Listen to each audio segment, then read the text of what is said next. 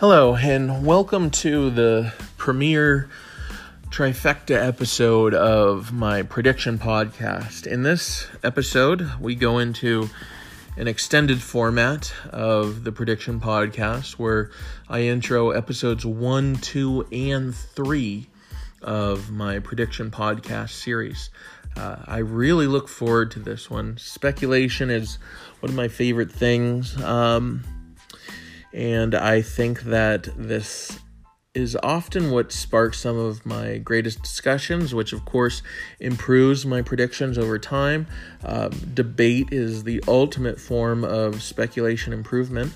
Uh, this has been an interesting journey to come to these three predictions, and I love sharing the sources that I use to um, come to these predictions. So always feel free to uh, reach out to me on this podcast, as I explain at the end of uh, every episode, and um, hit me up with your comments, questions, concerns, or rants, or just to tell me why the fuck I'm wrong.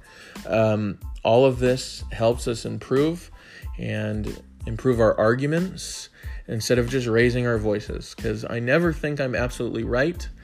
Um, but I can be certain that I'm not wrong. And that's that's an interesting philosophical take on right and wrong. But um, here we go. Let's go into episode one, and thank you for tuning in.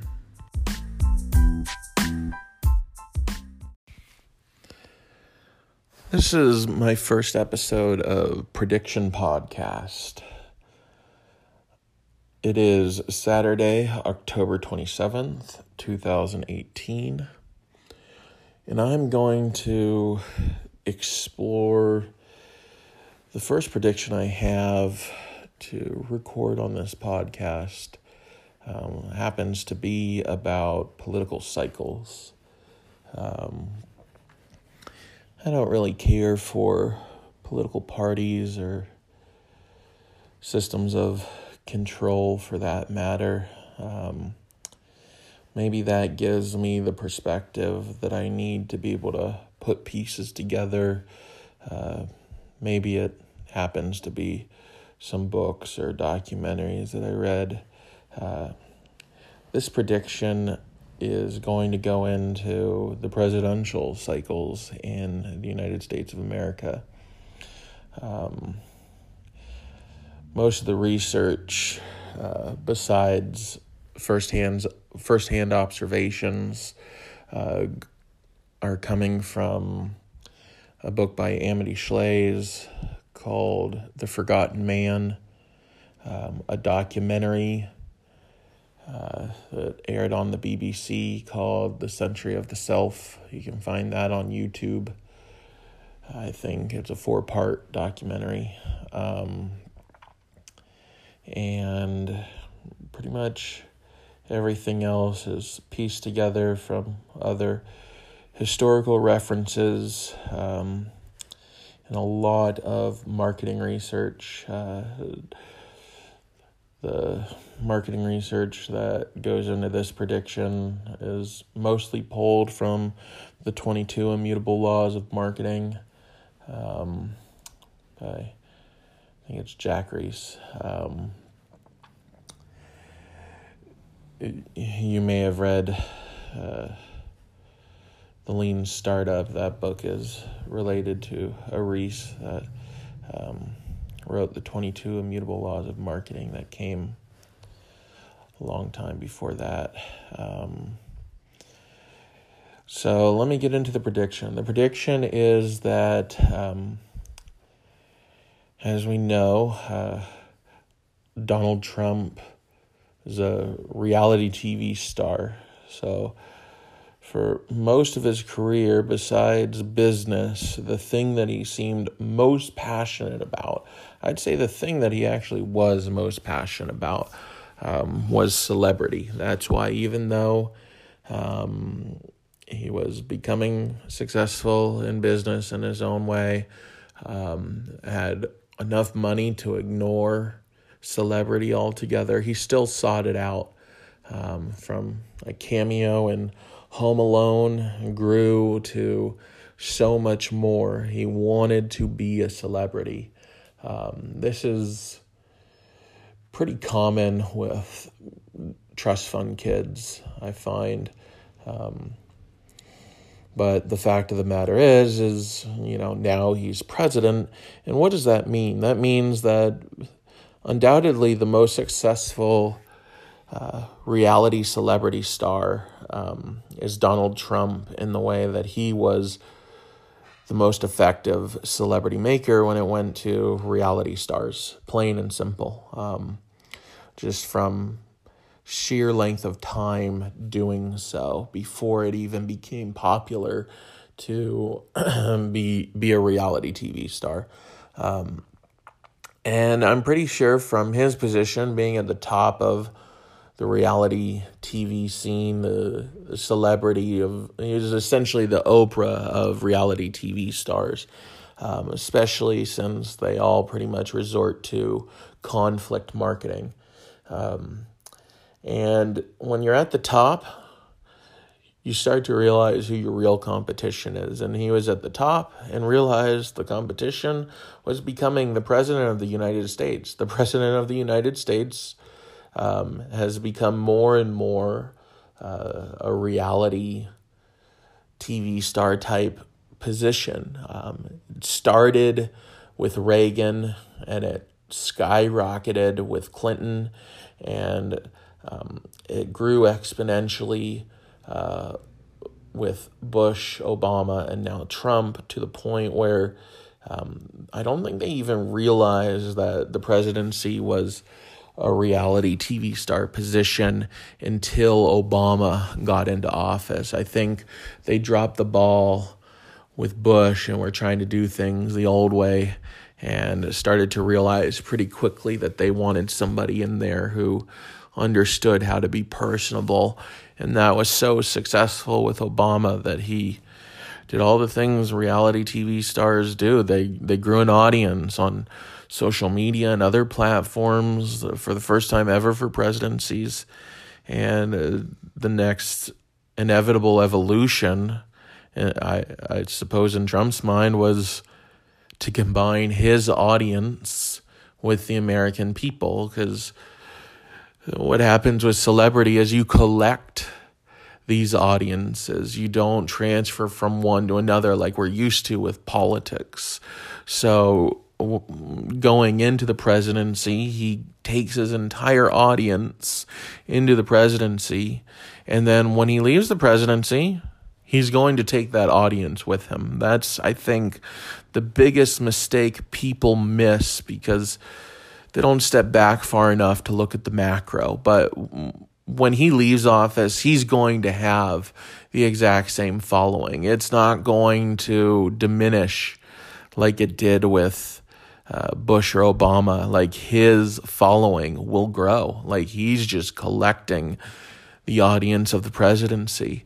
And that's what people don't really, really get about how uh, celebrity marketing, especially conflict marketing like Trump. He doesn't care about whether people think he's right or wrong. It's conflict marketing. He wants to be the most apparent, he wants to be the first in the mind when it comes to this kind of stuff. Uh, those principles are explored in the 22 immutable laws of marketing. Um, that's the second law of marketing, being first in the mind. That's the only law of marketing that can usurp the first law of marketing, which is being first to the market.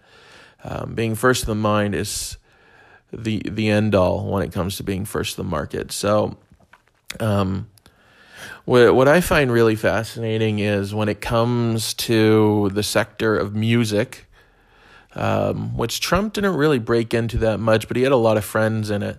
Um, Kanye Kanye West is by far uh, the best conflict marketer in the entire music industry, plain and simple. He has proteges like uh, Taylor Swift and Katy Perry.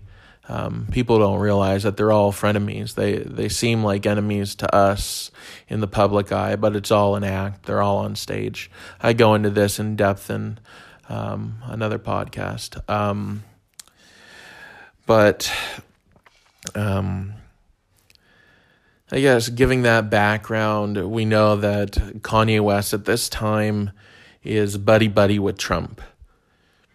Not unlike when Katy Perry and Taylor Swift were buddy buddy, they were friends, and then, you know, they broke up, and now their conflict brings both of them you know, bigger audiences, bigger attention than ever before. They can share their audience in a way that people don't listen when someone's like, oh, go check out my friend's music. But if they can complain about somebody who's, you know, shaming them or slamming them, everyone goes to check it out. Everybody wants to turn their head to look at this, you know, scandal. Um, so here's the prediction, the cold prediction. I believe that right now, Kanye West and Donald Trump are buddy buddy. I believe that when Trump leaves office, he will anoint Kanye West um, to go into politics. Um, I believe that this will either happen behind the scenes or out in the open, depending whether or not Kanye runs as a Democrat or a Republican. Why I say that when right now it seems like Kanye West is diehard Republican is because of the whole conflict marketing principle. Um, they are going to break up. Trump and Kanye are going to break up because Kanye is first in the mind when it comes to Trump supporters. He's the most controversial. He's the one that makes the least sense, and people desperately want him to change to be Democrat. But wouldn't it be fascinating if he did, especially near the end of Trump's presidency, um, which I believe he will be reelected simply because it's insanely difficult to get a president out of office. Um, this rarely ever happens. Um, and uh, people, it, it just doesn't happen. It, it just doesn't. Um, so don't count on that. Um, but I believe that uh, there will be a conflict between Kanye and Trump and in the public's eye, Kanye will feel betrayed or whatever, and you know, Kim, who is on the fence publicly about Kanye, but she still supports him as her husband and whatever he wants to choose. And then, you know, when he, whatever is the opposing force for Trump, because for whatever he was betrayed or disagrees, and he sees the light now and um, he is the equal but opposite opposing force of Trump. Um, everyone will think that they have broken up, but that is the point of conflict marketing. Um, I believe that Kanye will, this will either happen when he is in office or it will happen um, after uh, or before he goes into office. Um, I believe that uh,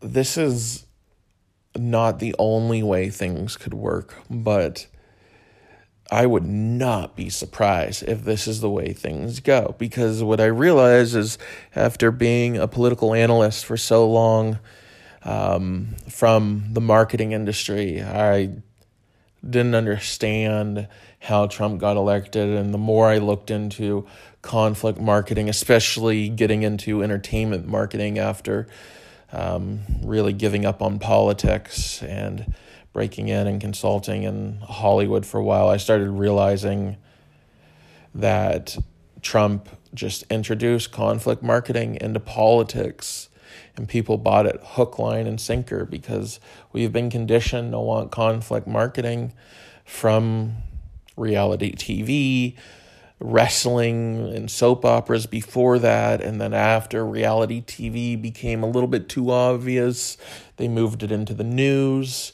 And now nobody knows the difference between reality TV and reality. Um, this is really, really powerful for somebody with Trump's experience and somebody like Kanye with his experience in conflict marketing. Um, Kanye is going to go into office after Trump. Um, I believe that Trump is setting up things so that we have uh, really strong international ties, but it collapses the country from the inside. Um, from a governmental standpoint, um, he is going to strike the blow to the Republic of America, turn it into a full democracy with no republic shackling it. Um, industrialists, especially first industrialists uh, like Trump, we're in the third industrial revolution now, and his money and industry comes from the first industrial revolution. They hate the second and third industrial revolutions. Um, and Trump has mastered the second industrial revolution because that's the mass media revolution.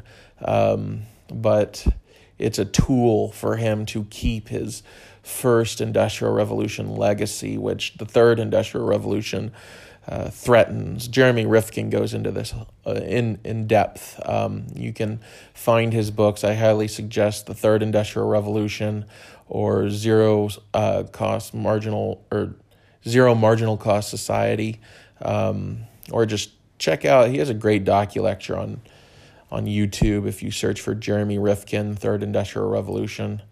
Um, I I believe that you know it'll go Trump and Kanye. They'll be in conflict. There will be a very public breakup, um, and the country will collapse in when Kanye is in office. Um, this is what people would expect from somebody like that going into office. Uh, that will be the role he plays. Um, things will collapse in on him, which he is used to, things collapsing in on him. He does it with stride. He knows um, how to direct an audience out of it. And if his audience is anti Trump, then, you know, it will, if Trump carries his audience outside of politics, essentially we will turn from a Democrat, Republican, two political system into a Trump Kanye uh, industrialist system. Um, this means that the audiences that used to pay attention to politics when the American system of government falls apart, uh, they will be there to step in, especially Trump. Um, Kanye builds empires, and it would be a natural evolution for him to um, uh, transition the world from, you know, the half dead republic system of human governance uh, on one side because you can't give everybody the same answer. Americans don't want that. So, um, but they do want, you know, a celebrity leader. This is something we've been pushing for forever. We don't, like, American people in general don't want a republic, but the republic has been dead for well over 100 years. So, um, democracy has taken its place, which the century of the self goes into quite a bit. Um, so that's what I predict. I predict that um, Trump will finish his presidency uh, most likely two terms. And then Kanye will go into office. And sometime between uh, now and the first two years of Kanye in office, uh, Trump and Kanye will break up publicly. And the America as we know it will collapse in on itself. Uh, in that time frame. Um, it will get blamed on Kanye, and that will be the shift of uh, corporate control from governmental control, which is just it'll be more public facing now. Uh, at that time, it'll be more public facing at that time. Uh, right now, it's pretty behind the scenes how um, industrial corporations are controlling things. This uh, pisses off uh, capitalists like myself when uh, capitalism gets blamed for um, the control that it has in government, but uh, capitalists are not industrialists. Um, just the same way a mobster is not a capitalist, even though they are uh, doing a form of capitalism. There is ethical capitalism and unethical capitalism. Um, being a mobster is an unethical form of capitalism. Um, being an industrialist is actually pretty neutral, but the thing is, is it eventually grows into something where they have to control their environment, and control is what corrupts everything. I mean, that's the turning point. Wanting to control things is the turning point that turns power and money corrupt 100% of the time. Um, so I, I'd say that. Um, I'm, I'm about over 70% sure that this is the most likely scenario. Um, I'd leave about um, a 10 to 15% chance of variation on any of the estimates that I gave. Uh, that could change things drastically. Um, I don't believe that there's ever an, an end all prophecy of what could happen in the future. So, as part of this prediction podcast, um, as time goes on, time is the ultimate changer of things. So, um, when it comes to the Trump Kanye prediction, I leave it open to myself to adjust this prediction as time goes on, as I collect new data. But as it stands, um, Saturday, October 27th, 2018. Uh, this is my preliminary prediction of uh, political forecasting. So.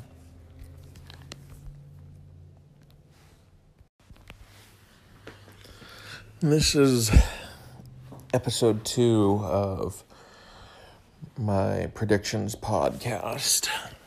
Um, this is also recorded on Saturday, October 27th, 2018. Um, in this episode, I go over a prediction I have about Apple.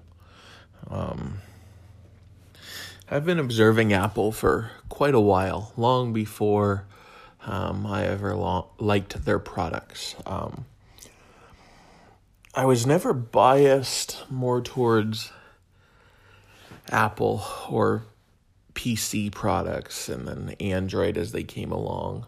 Um, I started out in uh, tech, specifically IT. Um, I saw the pros and cons of both, and I realized they were for two different types of people. Um, and they both played their roles pretty perfectly. Um, I realized that, you know, why they called Apple the cult of Apple because the people who used them believed in them without really knowing why um, they were the way they were. It was very much like a cult. Um, and really only the engineers in the inner workings of Apple were the uh, experts as to why Apple was great which made it seem like a cult with the people who liked Apple because their products they they worked plain and simple they worked. Um, and as somebody in IT, specifically repairs, I can appreciate a product that works. That um, you know, realizing that PCs were the bread and butter of a computer repair technician, but Apple, um, especially at that time, very very rarely uh, needed repairs, especially the virus stuff, which was, I'd say, about 80% of the bread and butter of computer repairs back then for me. Um, but Apple products, they just worked. And uh, especially since, you know, I paid attention to them more as Steve Jobs came back to the company. Um, I was really enticed when I was younger by. Uh, the colorful iMacs, and I saw that they were doing something that no other computer company was.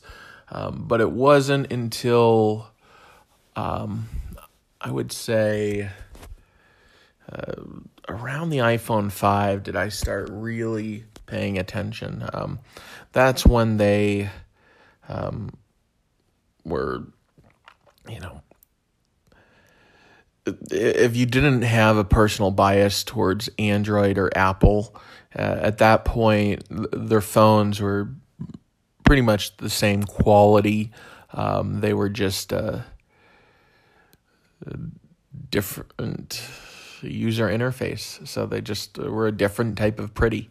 Um, but it's it's quite interesting to me that um, you know Apple started to die when Steve Jobs was pushed out of the company, and then when he died, Apple um, is dying again. Um, he built it up to the point where they have enough money where they can afford to last a while, um, quite a while. I, I'd say.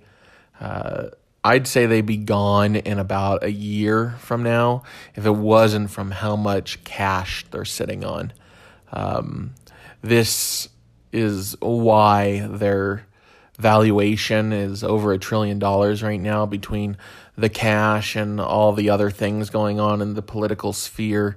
Um, it's inflated their valuation um, mostly because of interest rates on all sorts of stuff, and it just um, I believe they have about five, maybe 10 years max. I would be really, really surprised um, if it's 10, uh, but it's most likely going to be five or less. Um, there's a company that is up and coming and doing the same sort of things that Apple was doing with its uh, viral awareness campaigns like I'm a Mac, I'm a PC, where they weren't telling you to buy a Mac.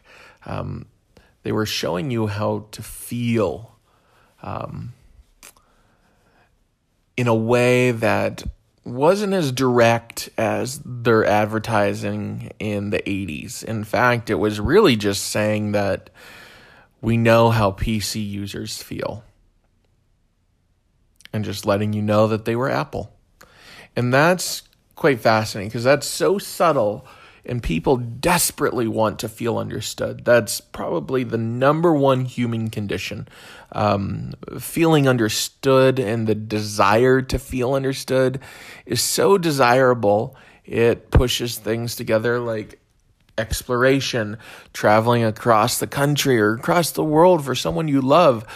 Love, you know, exploration, all of these things are uh, to be understood. Um, it's always, in some way, we want to feel understood and understand other people. Um, you can explore how um, this works philosophically by watching the movie Interstellar. And when they go to Mann's planet on Interstellar, listen to what Matt Damon's character, Mann, uh, talks about um, when he says how being alone broke him.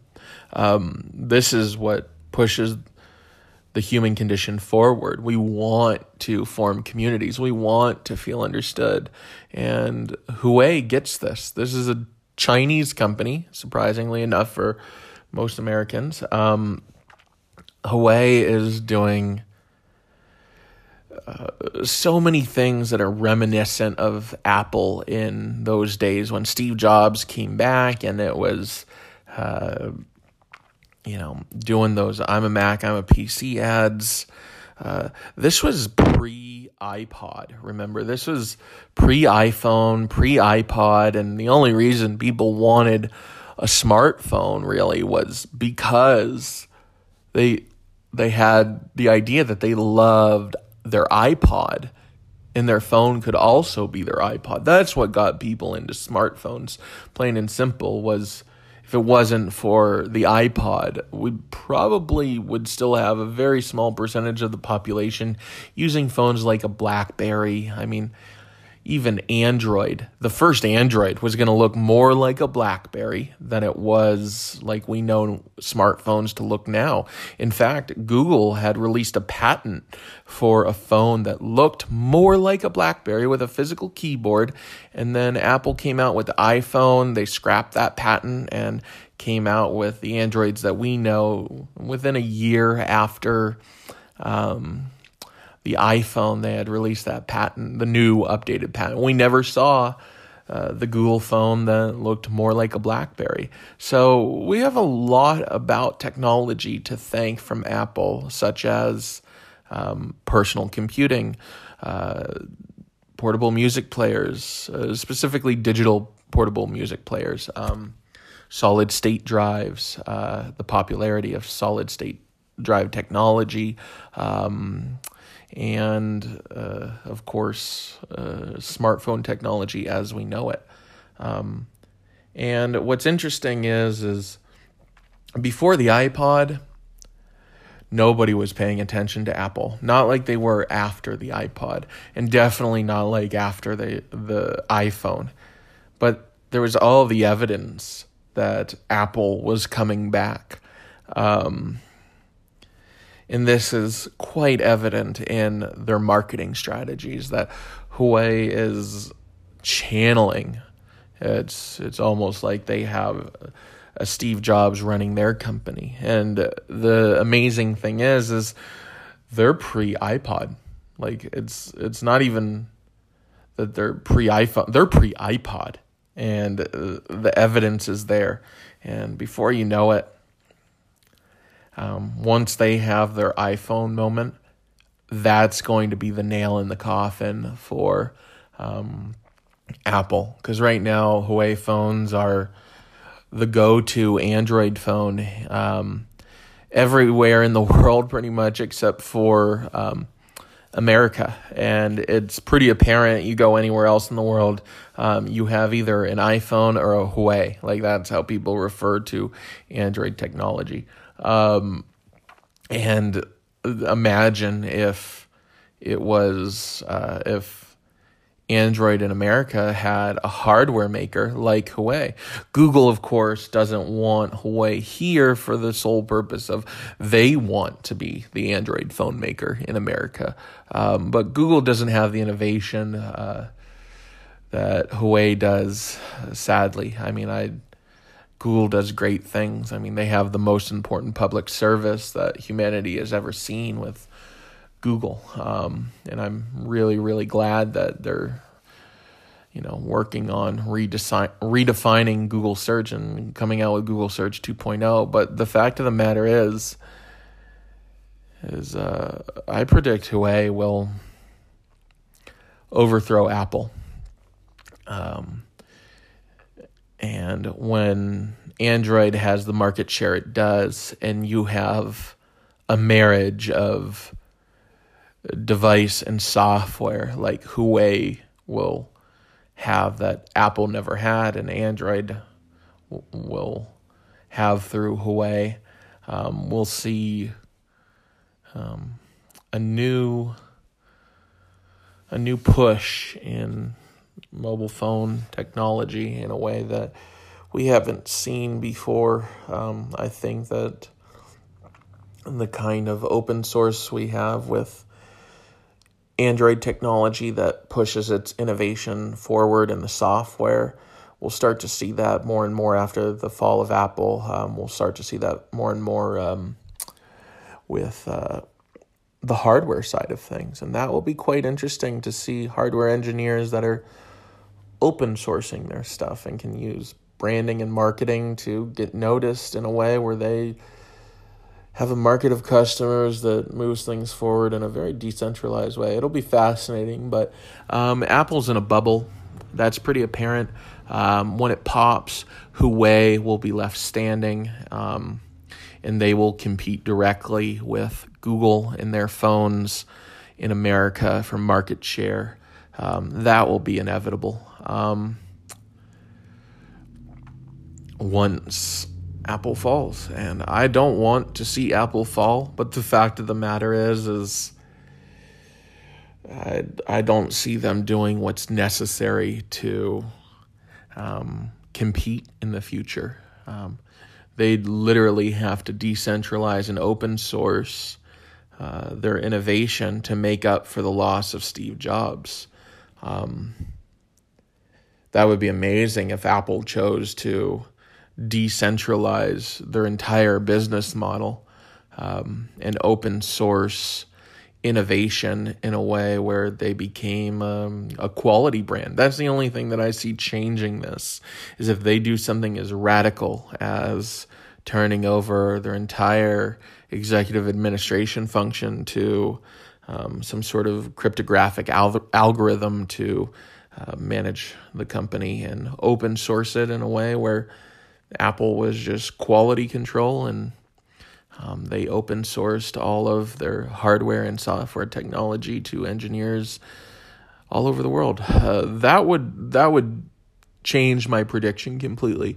Do I see them doing that? No. Why? Because um, that's not something you want to be wrong about and could be seen as fiscally irresponsible in the centralized climate that we have right now.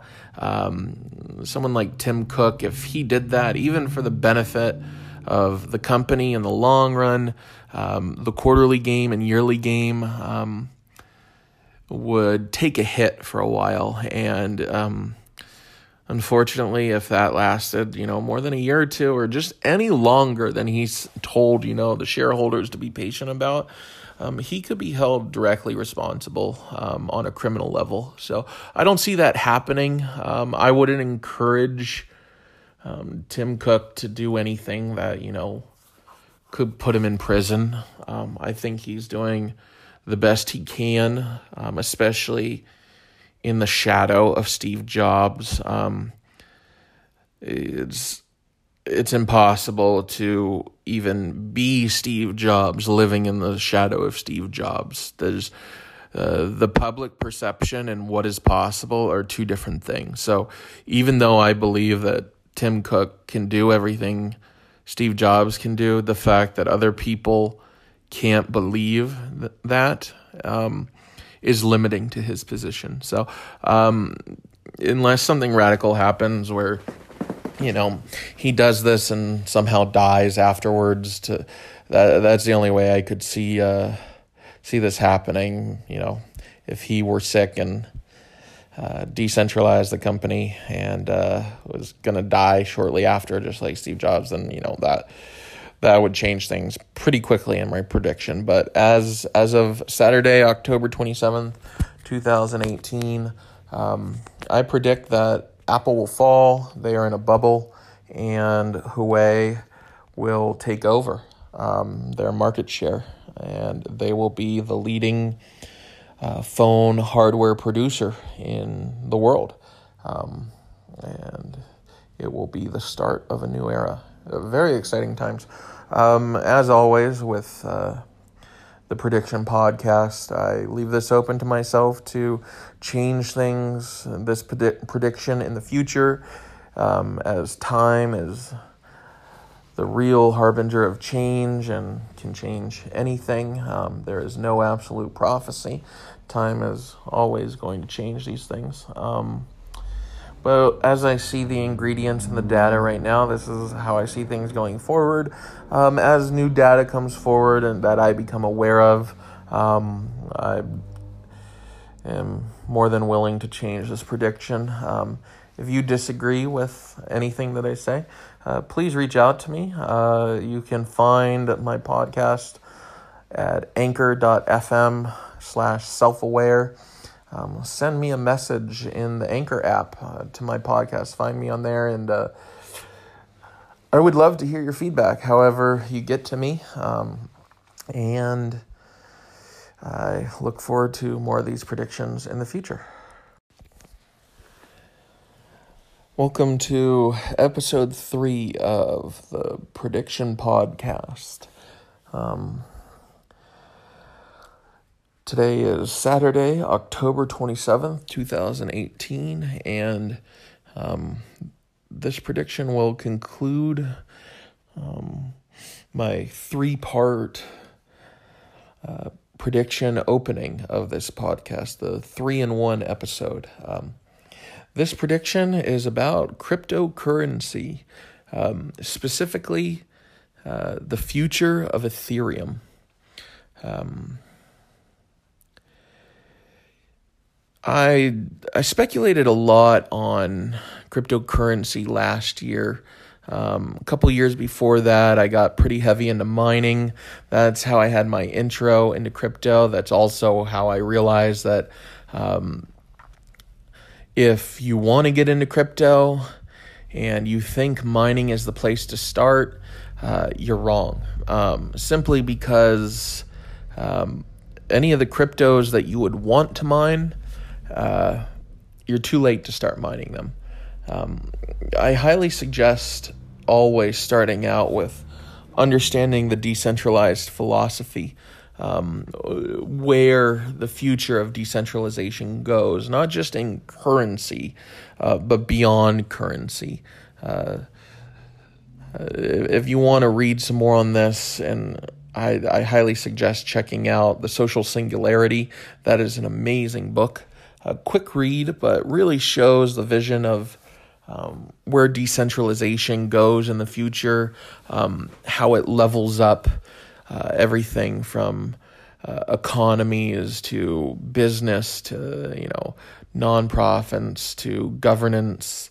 Um, it's it's a pretty fascinating look in how things could uh, be more positive in the future and um, more productive, and it's a uh, it's a great place to start. Um, if you are familiar with crypto, um, especially if you're speculating, I, I, think you'll really enjoy this prediction. Um, it'll probably piss off most people, um, but what I see right now is there are two uh, two crypto protocols that are first in the mind. Um, I've gone over the uh, books that go into a lot of these predictions, such as uh, the 22 Immutable Laws of Marketing where being first in the mind is more important than being first in the market. It's the only thing that can usurp the import of rule number one, which is being first in the market. Um, right now, there are really only two cryptocurrencies. Um, there's the Bitcoin protocol blockchain, and there is the Ethereum blockchain. Um, there's, of course, you know, argument what is it bitcoin or bitcoin cash which one is the future? When it comes to the bitcoin blockchain um, either one of them could qualify as the future. Um, i will leave my sentiment and analysis on that out of this episode as i realize now um, ethereum has a pr problem. Um, they are also having an ethics problem. Um, they are a genius platform. I mean essentially they figured out how to put computing into the cloud um, in a way that um, is very reminiscent of Silicon Valley, but um, they they are not what is being built in Silicon Valley. That's more of the gun protocol, um, which we'll be more familiar with in the future as uh, Axe. Um, but that aside, Ethereum is, like I said, facing a PR problem and an ethics problem. I noticed that they were having a PR problem earlier this year um, when there was no mention of the ICO bubble of last year. Uh, the big FOMO push that we had um, in 2017 uh, that we saw, you know, a 20x that year as opposed to the pretty typical 10x cycle that happens every end of year push as I call it. We we seem to always have a push sometime between um, October to um, you know Christmas Eve time. Um, sometime between Christmas Eve to New Year's Eve, um, a correction starts to happen in uh, crypto because there's always a FOMO push at the end of year. There's a lot of theories as to why this is. I think it's. Um, I think it's quite possible that they're all true and that they're all combining in ways that um, are creating such a FOMO push every year. But you see a 10x return every year if you get in at the right time, usually um, in summer or spring or right after the correction. Usually that um, happens in January. But last year we saw a, a 20x FOMO push, which is quite unusual because it's twice what you normally see. Um, and that was mostly thanks to the um, the ICO bubble. Um, Ethereum is in itself an infrastructure. And the problem is, is they are decentralized and open source in nature. Um, of course, they run a distributed, uh, decentralized protocol, um, which is great, but a lot of um, the dApps and tokens and whatever on the Ethereum infrastructure were centralized protocols. Um, and this is tough because um, this is counterproductive in the long run um, for anything that is establishing itself on a crypto platform. Uh, but if you have enough money and you have marketers, um, you can make things work for a short period of time. But what these ICOs were running into is the fact that they thought if they had enough money, they could build their centralized solution on a decentralized distributed blockchain, which is it's not possible. So they can build a solution, but until somebody figures out how to do, you know, their protocol and open source it and offer it for free, it kills their business model in the long run in a way that there's nothing they can do about it and their investors lose everything. Um, we're starting to see a lot of scams in the ICO world, um, and that, uh, really pushed things the end of 2017 to go up real high because they were selling people hopes and dreams, but people didn't understand. Um, decentralized or open source technology, so they didn't know that's how you qualify whether or not something in the crypto sphere is a good investment. Um, so um, when you know the only people that were pumping in these billions of dollars were people who were uninformed, and there was no long term support from people who understood how to look at sound crypto. Um, Ethereum started losing support. Um, but it wasn't Ethereum direct. Because see, Ethereum isn't at fault for this, but um, I thought that eventually, you know, come Q1 or Q2 of 2018, Ethereum would come out and talk about, you know, the ICO dilemma and um, the beauty of decentralized networks and um, try and help people better understand um, why 80% of the quote unquote value, inflated value of the whole cryptocurrency marketplace just disappeared out of fear.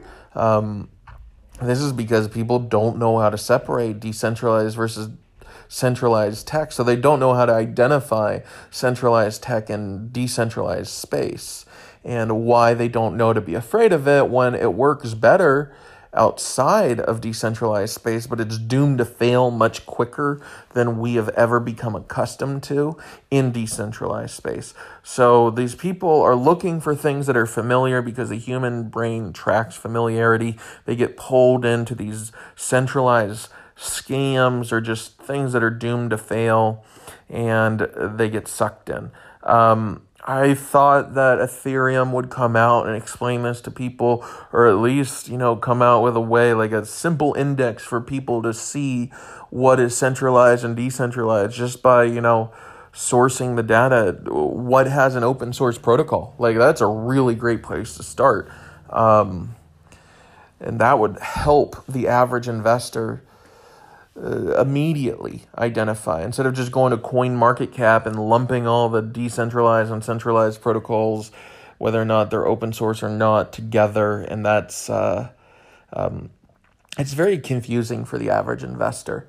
Um, and i i think that they're running into a pr problem because they didn't speak out about this at all. Um, and now they're running into an ethics problem because we saw uh, a push in Ethereum in September. And then we hear recently about this mining scandal with Ethereum, and now it's dipping again. Um, this is tough because I really want Ethereum to succeed. I am very pro Ethereum, but they are facing some pretty big trials right now um, between the ethics of their miners who are probably, you know, just as discouraged by the fact that you know, Ethereum wasn't fixing its PR problem. Um, And it wasn't really up to Ethereum to fix. Like that's the thing is like anyone could like I am in essence helping them fix their PR problem more than they were. That's kind of the thing about decentralization is anyone can do any of these roles. Um, I am more ha- more than happy to help them recover some by saying, you know, they had some responsibility by existing. It wasn't their choices that made this happen. In fact, this is just um, behavioral economics, uh, looking at why people did what they did um, with tokens on the Ethereum platform. Um, this is not Ethereum's fault. It is a byproduct of their existence. They could have remedied it by talking out about this. Um, but then again, anybody could have remedied it by talking out about this. Um, I never expect that I'm the only one that sees these things. Um, but as time goes on, um, I start to wonder if I'm the only one that saw this, and that's kind of scary for me to think that I'm somehow the only one that sees this, um, which means I'm either crazy or right. Um, who knows? Um, I think that Ethereum will have a hard time picking up adoption, especially um, when people uh, don't know how to trust crypto because of what happened with the Ethereum platform and tokens. Everybody wants to get in on something small. I think we will see a traditional 10x push uh, this coming holiday season um, in 2018. Um, it will only be a month long, like usual, and it will have its correction um, sometime between Christmas Eve and New Year's Eve start and then take off after the New Year's. Um, this this is uh, going to be the fact that uh, decentralized open source protocols will get support from serious investors that know what they're doing. Um, but I think that they've they've all lost a little bit of trust in Ethereum, even if they don't know how to explain why. Um, they probably are still ensued with hope in it because it is an amazing platform. I still have a lot of hope in it, despite the fact that you know the trust is tested. Um, but that's more to do with you know the uneducated quote unquote investor that got into um, Ethereum tokens that were scamming them um, as no fault of Ethereum, but it's going to take time for that trust to be repaired. Time is the ultimate repairer of that kind of trust. I see decentralized open source protocols um, gaining traction this holiday season. I don't see Ethereum um, doing any more than a 5x this holiday season, where the other ones will do their traditional 10x. Um, so I'd say, you know, pay attention to Bitcoin, Bitcoin Cash, um, Monero, LBRY credits, stuff like that. You know, the the decentralized open open source blockchains, anything that has a white paper that you can understand, um, is lacking in hype on their websites. Looks like it was written by engineers and has a platform that you can download, use, and understand how to use it maybe not become an expert, but at least see that, you know, maybe it's a piece of software from 1995. If it looks like that, that's a really good test um, in in practical application. Even if you're not an engineer you don't know how to really read a white paper. Um, that's a great place to start. Um, but I would I would highly suggest taking those steps when investing. But I, I see just a normal 10x push this year, uh, normal correction, um, a lot less press covering it this year, um, and maybe hopefully somebody you know makes this more apparent who has a broader reach than me to uh, let people know that there's a difference between uh, truly decentralized open source protocols um, and centralized hopes and dreams on a decentralized distributed platform. Um, this is this is the way things are going, and um, I think that there is a great future in Ethereum. Um, I have lost hope in it, you know, having the audience it needs to gain the traction this year. Um, but it will for sure make up for it in strides in the future. I am very long on Ethereum in the long term. Um, I would take great pause if you think that Ethereum could be a very, very valuable long term token. I think it is essential as a public service to the world. Um, I think it, it, could actually go down in price as time goes on. I think that's inevitable with it.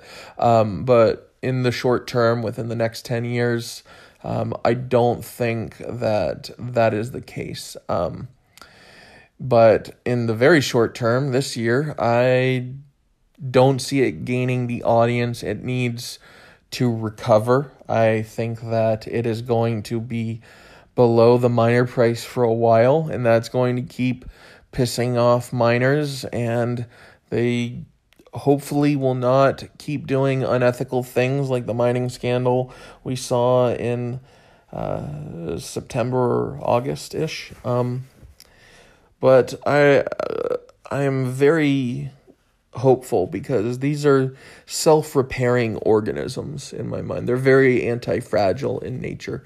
Um, so Ethereum is not dead. It is not dying, and I don't think it's going to die. I think it's going to become stronger than ever when it recovers from this. And that is when I will be in the short term very long on Ethereum. I, um, but right now, stick to open source, decentralized protocols um, for this year end push. Um, if you have any feedback, any questions, feel free to uh, send a comment through the Anchor app. Look for Anchor in the App Store. Um, find my podcast on there, Deep Thoughts by Ptolemy Soter. And uh, you can find my podcast at anchor.fm slash self aware. And uh, please feel free to send me any questions, comments, concerns on these predictions. As always, uh, my predictions are subject to change in the future, as time is the ultimate changer of things. And um, of course, as new data comes forward, the ingredients to the future changes. But right now, this is my prediction. Uh, as of October 27th, 2018. It is a Saturday, and this concludes uh, the trifecta of um, my predictions for uh, this prediction podcast. Um, thank you for listening to this premiere episode. I hope you enjoyed it. In the future, um, I look to be doing these as one offs um, and covering much more topics. And uh, if you have any suggestions on topics, I uh, do predictions on everything from uh, crypto to politics to uh, marketing to business to industry to finance uh, to futurist technology endeavors.